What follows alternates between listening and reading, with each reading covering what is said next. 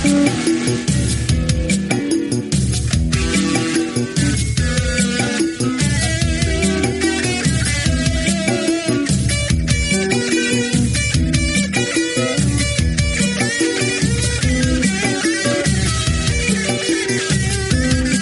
everybody. Today is October 15th, 2015, and this is Neuroscientist Talk Shop, the University of Texas at San Antonio's Neuroscience Podcast. Today we have Paul Kulesa with us. Paul is the lab director and director of the imaging lab at the Stowers Institute, and also professor of anatomy and cell biology at the University of Kansas Medical Center. Hi, Paul. Yeah, hi.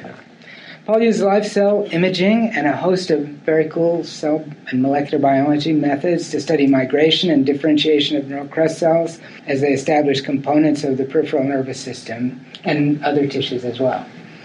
Paul's uh, work is a combination of stunning microscopic images, most of which are movies, and molecular biology to pin down the mechanisms of cell identity and the spatial distribution of cells, and also computational models that explain the dynamics. Uh, around the room, UTSA faculty Gary Gaufo, Hello. Fidel Santamaria, Hello. and Gerard Bowden. Hello. And me, I'm your host today, Charlie Wilson. Uh, Paul, there's a lot to say. I hate to make you start at the beginning, but uh, would you start by yeah. would you start by reminding us about the neural crest and why it's so great for studying cell migration and cell fate? Right. So I, I love the, the neural crest because they're this really highly invasive population of cells. They're multipotent. They contribute to nearly every organ in the body. And their multipotency is that they're, they could become uh, neuronal, they could become uh, pigment cells, they could become part of connective tissue. So they really have this wide variety of, of potential phenotypes, and yet they are really invasive, but they follow stereotypical pathways in the embryo and don't just have an uncontrolled invasion. So the questions are how do they know to follow discrete stereotypical migratory pathways and stay together as a collective group to get from one place to another? And they have a long way to go. They do, and and uh, you know they they exit the dorsal neural tube. They migrate through a microenvironment of loosely connected mesodermal cells and extracellular matrix. And for example, in the chick embryo, they have to migrate over a thousand microns in the period of about 24 hours. So they really have this long distance migration that would probably be analogous to uh, pronghorn migration in Wyoming or um, a- another species that's traveling from one position to another uh, for food sources and things like that. So, Except the Wyoming landscape isn't getting bigger as the pronghorns are ah. trying to make through it, but in the neural crest it is, right? Yeah, that the, the embryo is certainly growing during this pattern formation process, and it's dynamic, which makes it really exciting because pattern formation doesn't occur at a particular time and over a short time frame. It's really occurring over 24 hours um, in in the avian, and uh, it is a very dynamic pattern. So cells are migrating through different microenvironments as they go. And an analogy to the pronghorn, that's right. The, the microenvironments that the pronghorn are traveling through, the domains are not growing, so they're consistently going 125 miles. But different roads are being constructed. Uh, there's washout of rivers and different uh, uh, climate uh, climate changes. So they really have to navigate the same microenvironments, but under different conditions, perhaps. And and so that makes their travels exciting. So the cell migration paths, uh, you showed a movie, which I cannot show our audience, but it's this great movie of looking down on the chick uh, embryo, and the, the neural crest cells are migrating out in streaks with gaps in between. So there are streams of migration, and the streams don't cross. Uh, I understand it, it would be bad if the streams crossed. You should not cross the stream. Anyway, the, what, Right. what keeps them from? Yeah, you, you've actually given me a hint at a good talk title. um, that would be Ghostbusters related, but uh, um, yeah, that is that is really distinct because if you take a neural tube out of the embryo and you put it in in a 3D culture, the neural crest cells will just invade the entire um, uh, milieu, and they won't form these discrete streams. And um, um, so that's really exciting. There are neural crest cell free zones that form. And so that, that begs the question what are the potential inhibitory factors that keep neural crest cells from invading everywhere? And what are the promoting factors that keep them along a particular stereotypical migratory pathway over long distances to be persistent and get to a target location? What are they? Well, I think some of the chemoattractants or the factors that are that are driving the directed migration are starting to become known. We know that in the head, vascular endothelial growth factors are playing a major role. Uh, from our work, from work from others in the trunk, it's clear that the chemokines are playing a role.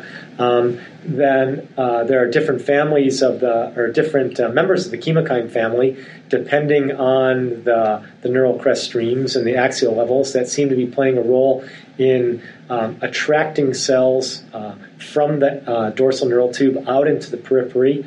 Um, and so we have a hint that there's directed migration. What we don't have a hint, a very good hint on, are what are the inhibitory signals that keep the neural crest cells confined along the migratory pathway. We do know from some previous work in other laboratories that there are some signals, inhibitory signals, local, adjacent to the neural tube, that help sculpt neural crest cells onto a particular pathway, but we just don't know what's going on farther away from the influence of the neural tube of what might be inhibiting the cells from traveling anywhere and what may keep them together as a discrete population or moving collectively. So it might be a combination of inhibition um, away from the streams that keep them confined and an attraction locally within the cell population that keeps them together to move as a, as a coordinated group. Do all of these things have to be diffusible, or could they be attached to the tissue that the cells are migrating through? Yeah, I think that's a great question. You know, because the neural crest cells can secrete certain factors, they can alter the extracellular matrix and the local microenvironment. So they, they may be signaling to other cells both directly by contact or physical contact, or indirectly by altering the matrix through which they crawl. So they could secrete a factor that might change uh, the properties of the extracellular matrix. Uh, it doesn't necessarily have to be read out by the by the other cells um, directly um, or by by a contact, but it could alter that matrix somehow to make it easier um, or more pliable for the for the trailing cells to follow that particular pathway. So I think you hit on a really good point. Is there could be a number of things, and we the next step is to start to sort of narrow down what those possibilities might be. Well, you mentioned that uh, you know these neural crest cells migrate a long distance, and along the way they may have different targets. In fact, they may have different exit points. So when these initial clusters are born, are there um, different birth dates along the way, and um, uh, and does, will that determine where they stop? And the reason why I ask this because I want to try to understand if there are general principles in uh, um, in migration and cell specification. Let's take, for example, um, you know the classic. Uh, uh layering of the cerebral cortex. You have uh, early newborn cells. Um, they're established at a particular layer, a deep layer of the cortex, and subsequently there are cells that are born later that will pass that. So, do you have um, examples, or does that occur with respect to neural crest development, where you have an initial migration and then later born cells will pass the earlier born cells to become a particular cell type. Right. I think I think there's two answers to that. In the head, um, as you know, cranial neural crest cells follow a dorsolateral migratory pathway. It's really one single pathway, but not every cell that exits the neural tube has to reach the peripheral target.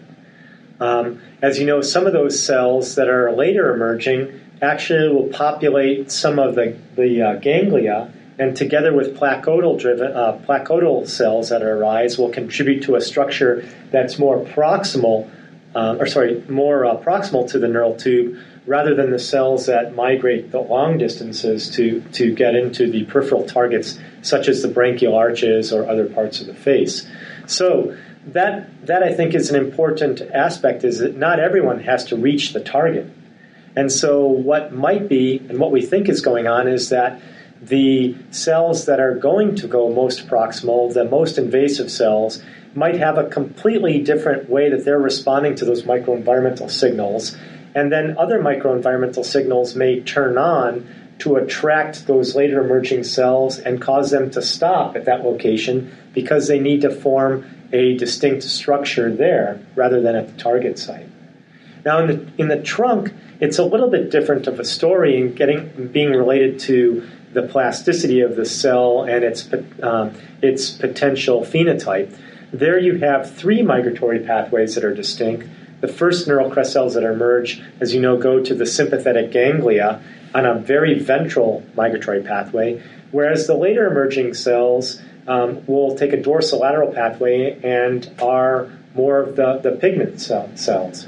So the question becomes are those cells predetermined as to what their fate is in the neural tube, or do they, do they come out and then via, via um, microenvironmental signals, they remain you know, multipotent or plastic and then are really determined along the route and at the target site? And I think that's been a long-standing question in the neural, neural crest field, but more recently, um, some labs have shown that there is a plasticity there, that things are not predetermined.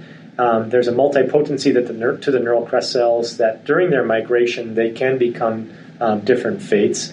And uh, um, we've certainly showed in the um, dorsal neural tube in the trunk that there um, is an order to the emergence, but then neural crest cells can come to the very dorsal part of the exit location and stay there, while others that are more ventral in the neural tube can migrate past them and exit. That's suggesting that that there isn't a, a, predetermined fate, but it's more stochastic of an exit once the cells get there, and then they're along the migratory pathways, and then becoming, uh, depending on that migratory pathway that they select, becoming a particular fate, like a sympathetic neuron or a, a sensory neuron. So I, I have, I mean, since like the first talk I, I, I, I saw on developmental biology when I was a grad student. Uh, was like, what is the uh, contribution of the mechanics of the tissue, and what is the? Con- I, I know we cannot put a number, but I would like to get a sense of since the embryo is growing, right? Is just increasing the volume on which these cells can just move. Is does that have what? What do you think is the effect of that, and how much does it does it contribute? It seems to me that there's this uh, complete focus on biochemistry uh, that is all chemical signaling, which is fine, but but the thing is real, right? And there are tension forces and so on and so. And there's pressure. Um, I mean, we don't under we uh, like in neurons. We tend to believe that our brain slices are fine when we put them in the microscope and, uh, uh, inside the brain they're under pressure. But anyway, that's a different story. But um, I don't know what you, what you think about mechanics and stuff. I, I'm thinking about organoids also. Uh, how does that get uh, uh, form and stuff like that? Yeah, no, I think you hit on a great question, and that's really some uh, part of the direction of where our research is going to go. Primarily because we have seen that some of the genes that are very highly expressed by the most invasive cranial neural crest cells um, have a hint that they're uh, related to altering the, the microenvironment that they're traveling through. So, for example, one of the highest expressed genes that we saw was aquaporin 1. And aquaporin 1 is regulating the water channels within the cell. So, why is that important for an invasive neural crest cell? Well, um, uh, about 15 years ago, it was shown that aquaporins can form a stable complex with epinephrine mm-hmm. signals. So it could be that that the neural crest cell is reading out some direction. It wants to move in that direction, but the matrix is dense or complicated, and that cell can't squeeze through a portion of that matrix. So what does it have to do? It has to change its morphology, and so the uh, the the you know, interpretation of high expression of aquaporin 1 could be that the cell is opening up a water channel locally within the cell membrane to change the morphology locally of the cell such that it can extend a protrusion very mm. narrowly into that space and then respond to a chemical signal um, and move forward um, uh, in that sort of manner. So we're very excited about the, the mechanics of both the, the neural crest cell and the mechanics of the underlying extracellular matrix and the mesoderm. The, the other example is that I've been talking with some biomedical engineers and who have been telling me that not only is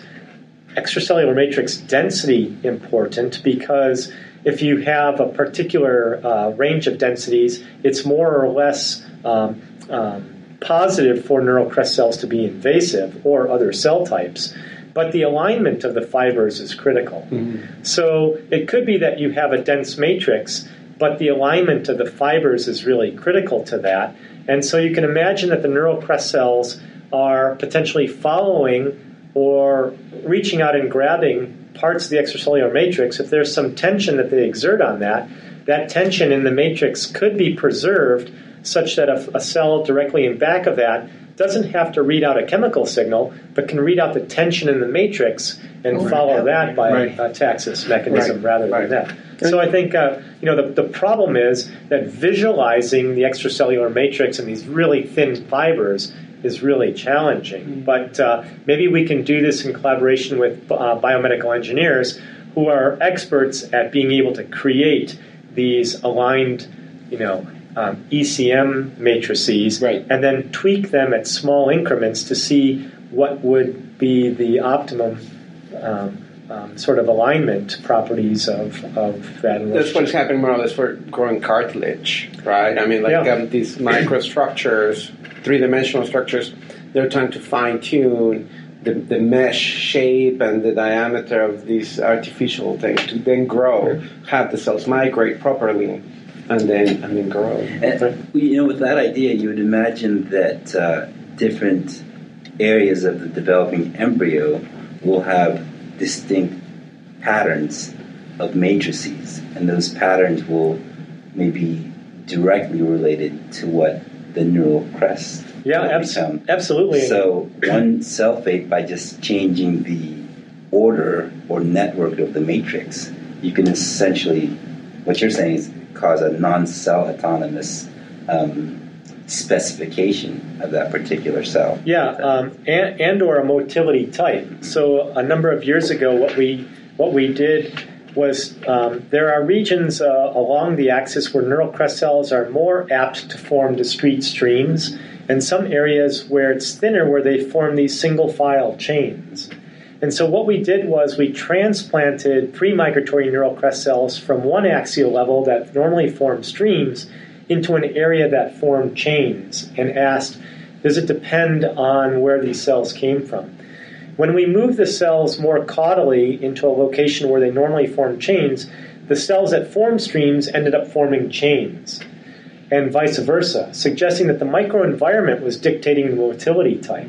And we don't know, we haven't gone back and asked whether the tissue density was different in the microenvironment in one region versus another, but it, you can imagine that um, uh, we, we did simulate this uh, with a computational model that suggested that the thicker that the matrix that the cells were crawling through, they were more apt to form chains, suggesting that, or ba- based on the idea that cells will degrade the matrix, and if it's very dense, they're more apt to follow a cell that's already degraded something rather than go off on their own and degrade yeah. you know that matrix. We're used to seeing these images of a few fluorescent neurons in a black background. You get the impression that cells are migrating by swimming from one right, place right. but they're really tunneling from one place to another. They're having mm-hmm. to dig their way through this stuff. Well, swimming is an interesting concept as well too because of these aquaporins. And I was recently at a cell mechanics workshop where I brought together both theoreticians and experimentalists. And I mentioned that aquaporin 1 was highly expressed. And someone said, ah, but we've been modeling swimming amoeba, amoeba. And they don't tend to swim, but they can. And they do that, we think, by opening up you know, sort of pores at the leading edge, and then you know, closing them and opening them up at the trailing edge, and then you know, propelling themselves. And we've been modeling that.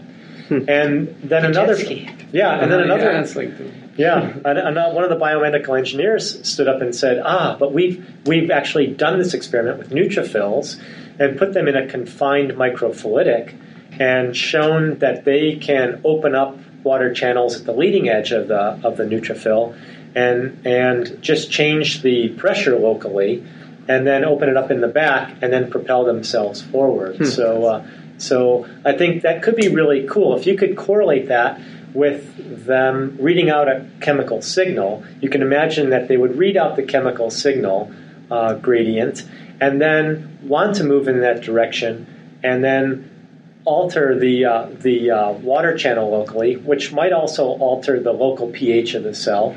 And altering the local pH has been tied to directional migra- migration uh, in germ cells recently. So it, it could be it could very well be that there's there's this really cool uh, and elaborate cell mechanics alongside of chemotaxis that, that we really need to drill down on now and get But at then, that uh, my question there, I mean, or what fascinates me is like, well, what, I'm talking about chickens. What is the chicken or the egg here? Which is ironic because Uh-huh. Like, Yeah. chicken eggs. Exactly.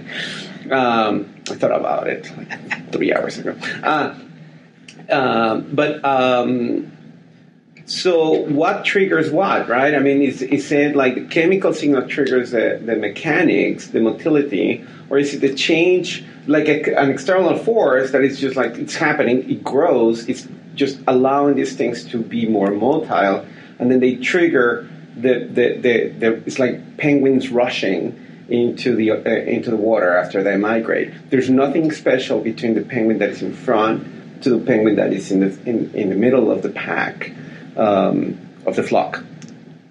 But it just turned out that by chance they ended up in front, and then this phenomenon of rushing, right, it, it um, exists. I mean, they, they, they, the one rushes, and then the flock fall, they jump into the ocean right? So it's just because at that moment they were able to do it. I mean, they reach the ocean and then one has to like get in.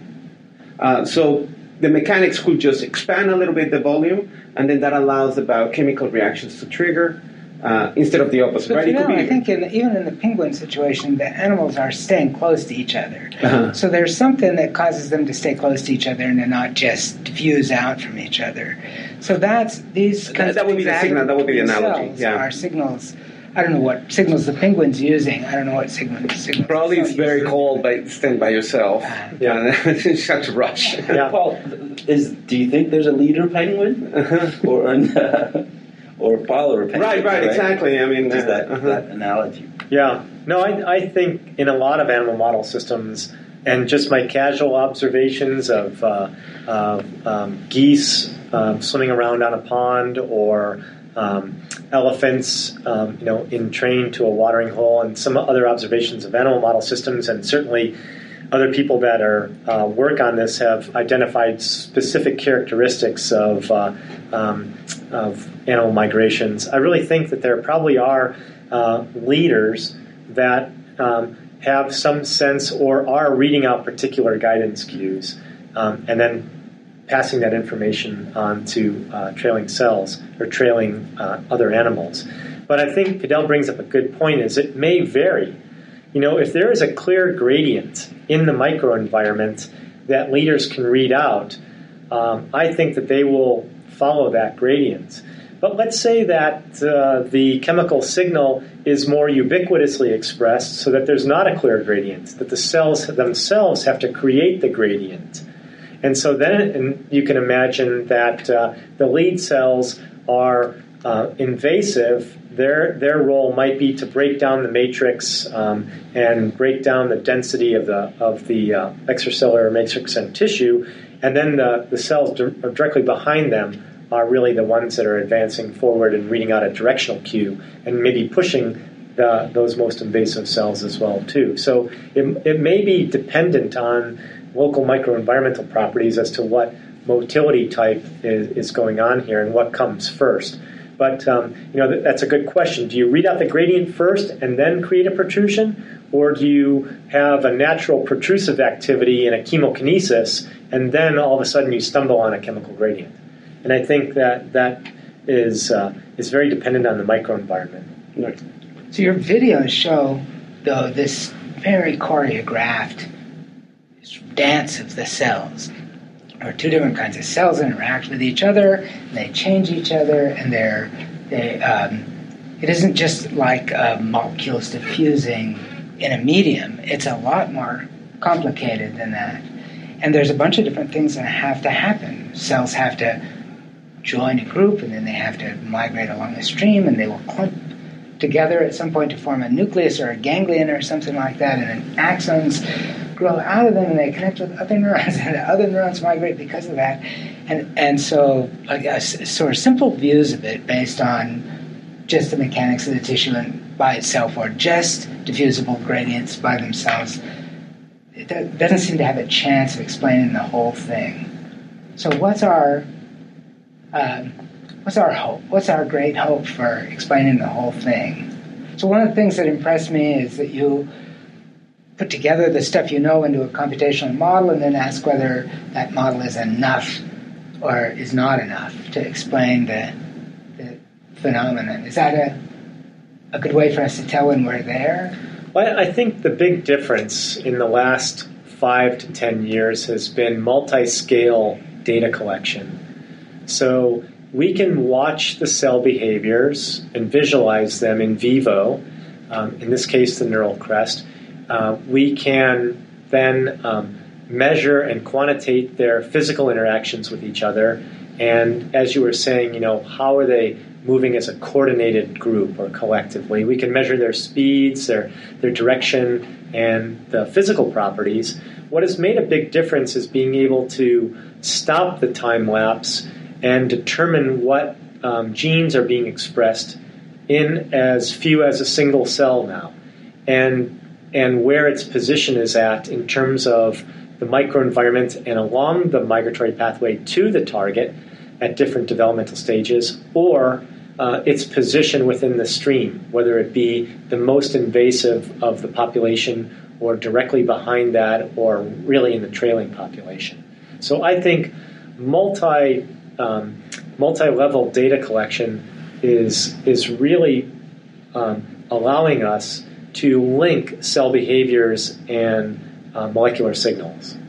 And that's, that's going to be a game changer in terms of us being able to put together um, how multiple signals are being integrated by the cells, and then what's the mechanical properties that actually um, uh, propagate the protrusive activity in the cell motions. So one of the things that's new that's helped this to blossom right now is the ability to find all those molecules, identify them, at least to identify candidate molecules uh, by gene expression assays and uh, other things. You can tell me what they all are, and uh, and one usually ends up with a pretty long, intimidatingly long list of of molecules that are good candidates, and likely that when we have the list of the ones that are really doing that, that's going to be a pretty long list too. How how long? Do you know? Is it going to be uh, tens or hundreds or thousands of different molecules? Yeah, that's a great question, and I think we need to start small. So if if we would have started with an RNA-seq approach, we would have you know come up with ten thousand, maybe more genes um, that uh, that were typical of being expressed by migratory neural crest cells in the head. Um, we, we took that approach. Initially, we had a microarray analysis, and we did it for about 10,000 genes. We found that about 150 of those genes were very highly expressed within the lead 30% of the migrating neural crest cells. And the question then is, you know, how do you test the function of 150 genes? And that's still a, a, huge question. When we started to do qPCR analysis on that lead population and really break it down, uh, we learned that there were about 16 genes that were very highly expressed by just the cells narrowly confined to the migratory front. And we're in the process now of trying to test the function of just those 16 genes.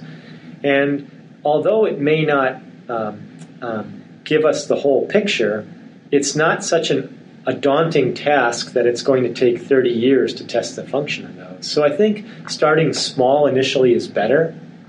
Um, and then trying to test function, but not testing the function of a single gene and a single readout, but developing uh, fluorescent tools to do a combinatorial approach to some of this functional knockdowns. And um, after we map some of the uh, signaling pathways uh, that these genes are on, see if there's commonalities there. So we need we need better uh, computational tools uh, from the from the computational biology folks to link some of these uh, um, products that we're getting from RNA-seq approaches and qPCR to the right signaling pathways, and then better fluorescence tools to be able to um, multiplex um, our analysis of this. So if we look, if we use uh, um, three or four different multi um, multicolor reporters uh, to do uh, multispectral imaging, maybe we can test three or four of these genes simultaneously. But wouldn't there be like a, um, I don't know enough about this, but uh, if you do the RNA-seq, mm-hmm. there's a time lag, right? Because you had you're looking at mRNAs, right?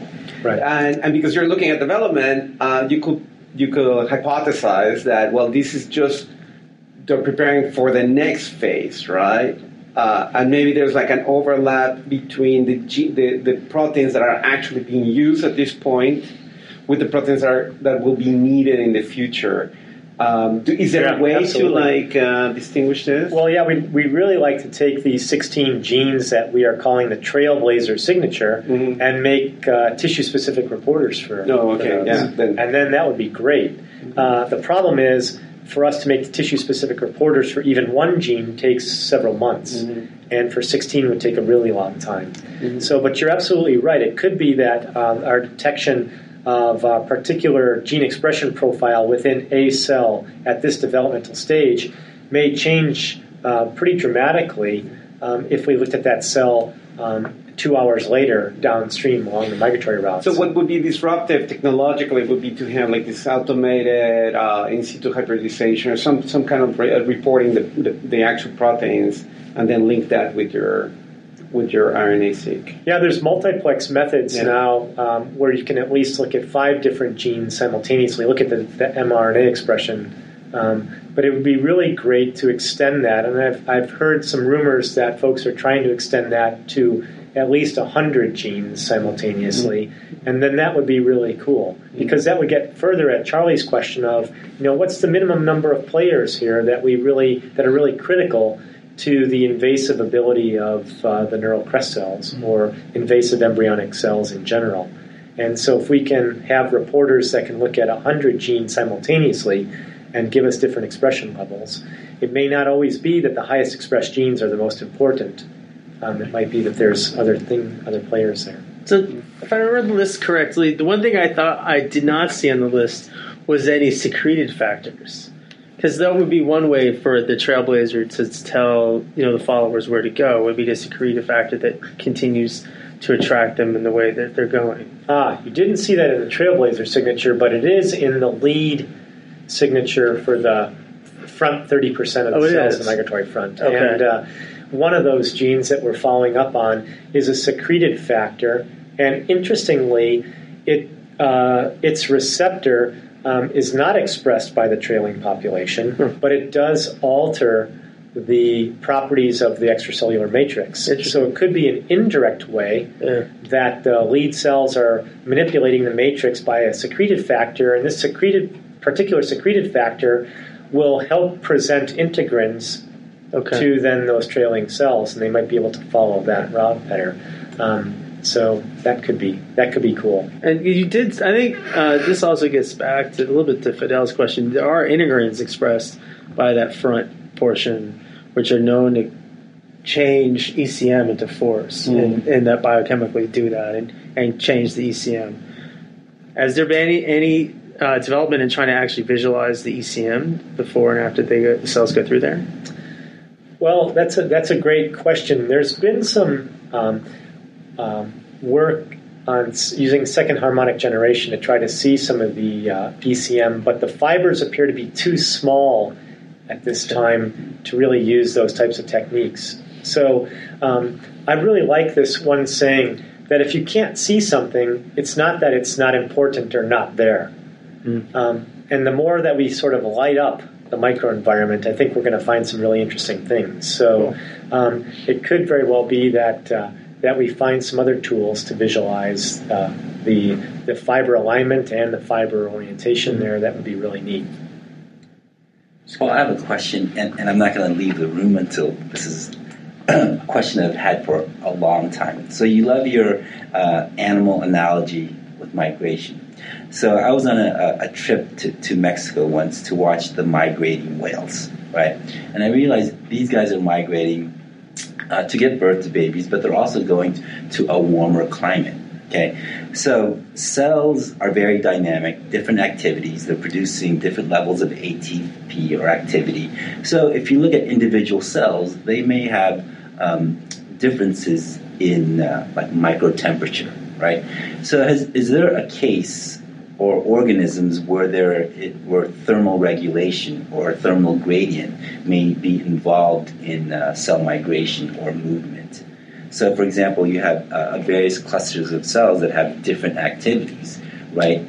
Can they, um, in addition to the chemical gradients, but can they also be generating some kind of thermal gradient through which Yeah. cells will follow? Well, it's funny you're asking a chick guy because isn't that really critical when you grow chicks in the lab? You have to keep the, the eggs moving to keep and like to keep the heat.